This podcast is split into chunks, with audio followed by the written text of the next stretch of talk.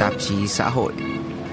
Khoảng hơn chục người đứng xếp hàng dưới chân tháp Eiffel chuẩn bị lên chiếc xe buýt màu xanh lam trang trí hình con vịt như ở Disneyland. Một số người tò mò đổ lại hỏi và muốn cùng lên xe, nhưng chuyến này đã hết chỗ, phải chờ đến chuyến sau. Vào những ngày hè nóng nực, tất cả các cửa kính được mở ra, các áo phao cứu sinh màu đỏ chất trên nóc xe. Điều này khiến hành khách có cảm giác đang ngồi trên một chiếc thuyền hơn là một chiếc xe buýt. Bà Marie Claire sống tại Paris và đã nhiều lần thấy chiếc xe bus đi qua.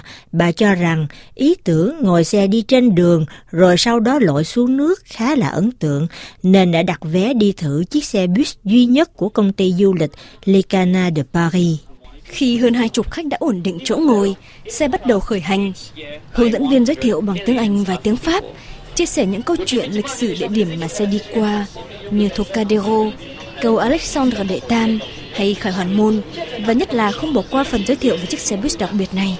Quý vị có biết là chiếc xe buýt này có một siêu năng lực và mọi người sẽ khám phá trong 40 phút nữa trước khi xe lội xuống sông Sen ở Boulogne-Billancourt. Marcel đi không nhanh lắm mẹ nhỉ.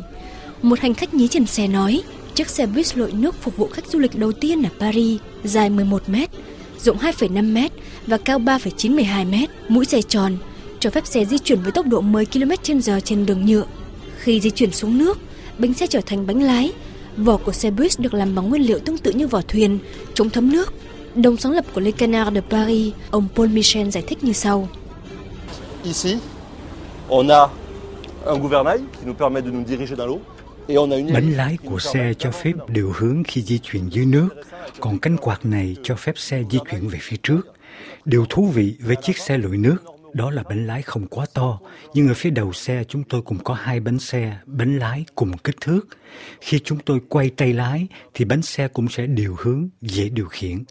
Marcel là chiếc xe mà bánh xe vừa cho phép di chuyển trên đường, vừa giúp xe điều hướng như những chiếc thuyền ở dưới nước. Đây là điều mà những phương tiện thông thường khác không thể làm được. Ý tưởng một chiếc xe lội nước ở Paris thật ra là đến từ Hoa Kỳ. Trong một chuyến du lịch đến Mỹ, nhà sáng lập Paul Michel đã có dịp đi thử và nhan nhóm ý định tại sao một chiếc xe như vậy lại không có ở Pháp. Cùng với người bạn Philippe Maillet, ông Paul đã thành lập Le de Paris, chính thức đi vào hoạt động từ năm 2021. Thời điểm này là một thách thức lớn đối với một công ty du lịch, bởi lúc đó lượng du khách không nhiều và hai nhà sáng lập phải tự làm mọi thứ, học lái tàu, lau dọn, bảo trì xe, hướng dẫn viên, làm quảng cáo, xin giấy phép vân vân. Trên thực tế, điều khó khăn nhất theo ông Paul chính là chặng đường 6 năm chật vật xin giấy phép lưu hành cho chiếc xe du lịch lội nước đầu tiên ở Paris này. Cả hai đã nghiên cứu mở công ty vào năm 2013, tìm hiểu, chuẩn bị các thủ tục trong vòng một năm, nhưng để được thông qua thì cần phải đợi thêm 6 năm. Đồng sáng lập Le Canard de Paris cho rằng Pháp có lẽ là nước mất nhiều thời gian để xin giấy phép nhất thế giới. Có những nước chỉ mất vài tháng. Có những lúc, có người hỏi chúng tôi đang làm gì, họ không tin và cười vào ý tưởng xe lội nước vì mấy năm trời phải lo thủ tục xin giấy phép. Ông Paul Michel giải thích như sau. En fait, on a deux réglementations qui s'appliquent à nous. La réglementation autocar et la réglementation Ở bateau à Pháp, passagers. xe của chúng tôi phải tuân theo hai quy định dành cho xe ô tô và cho thuyền du lịch. Dù kích thước không quá lớn, nhưng xe buýt bị coi như là thuyền batumus và phải tuân theo quy định của cả hai. Điều này không hề dễ dàng với khoảng 10.000 trang giấy các quy định cần phải tuân theo. Xe buýt dài 10 mét thì mỗi mm là một trang quy định cần phải đọc, hiểu và áp dụng, chứng minh. Đôi khi để chứng minh là có bảo đảm tuân thủ quy định hay không thì chúng tôi phải đi kiểm tra. Ví dụ như lấy mẫu xe buýt mang đi đốt tại các phòng thí nghiệm để kiểm tra. Có những mẫu xe buýt chúng tôi phải phá hủy, dỡ bỏ toàn bộ.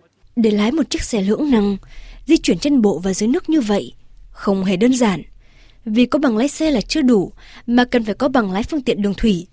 Do vậy, việc tuyển nhân sự cũng không hề dễ, vì phải cần thời gian để đào tạo, đặc biệt là bằng lái đường thủy, lên đến hàng trăm giờ. Thế nên đôi khi, trong một chuyến đi kéo dài khoảng một tiếng rưỡi, sẽ phải đổi người lái xe, nếu như tài xế chưa có bằng để trở thành thuyền trưởng.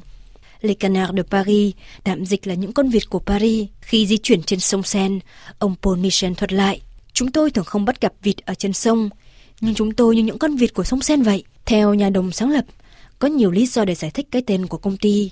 Ông cho biết. Alors là, ouais, la société s'appelle les Canards de Paris.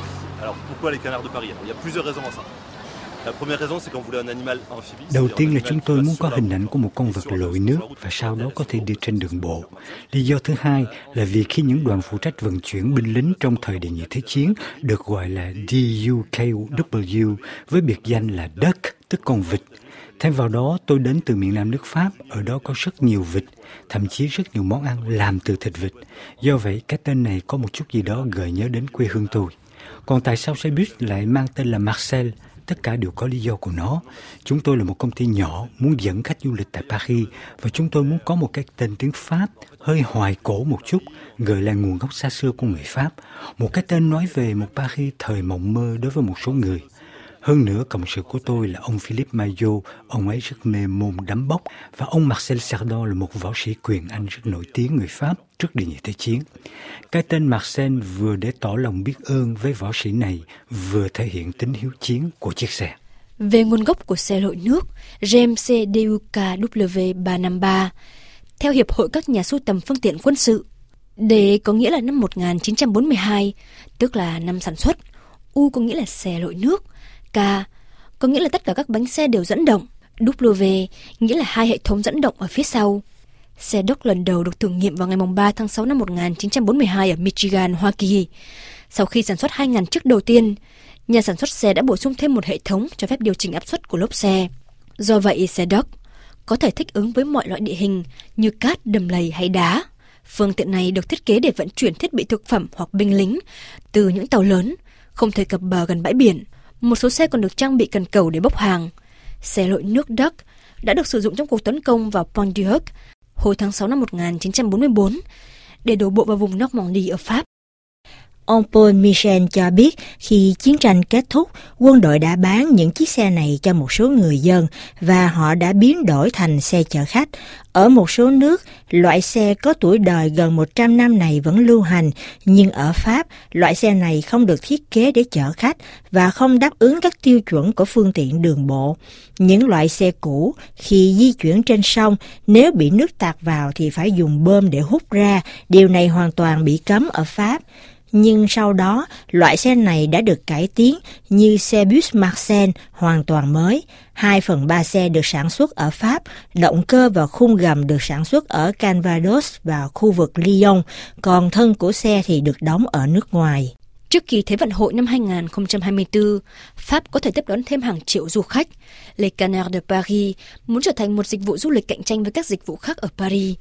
Nhà sáng lập Paul Michel khẳng định như sau on pense vraiment qu'on fait quelque chose d'assez différent parce que sur Paris, il y, a, il y a une offre de masse, on va dire, où euh, c'est souvent des audioguides.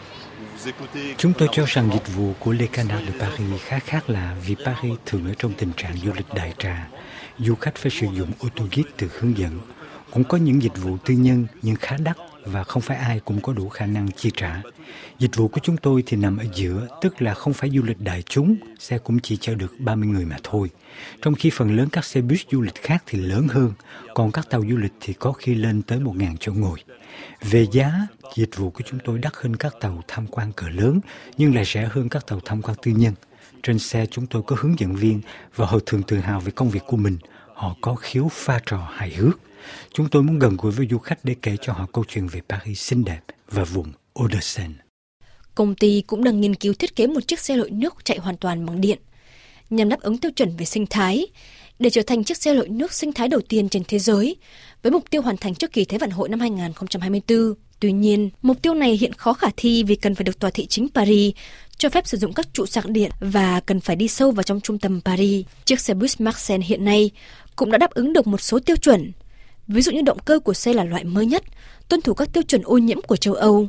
Vỏ xe được làm hoàn toàn bằng nhôm và có thể tái chế được. Trọng lượng của nhôm thấp hơn thép, nên trọng tài của xe cũng nhẹ hơn và ít tiêu thụ năng lượng hơn.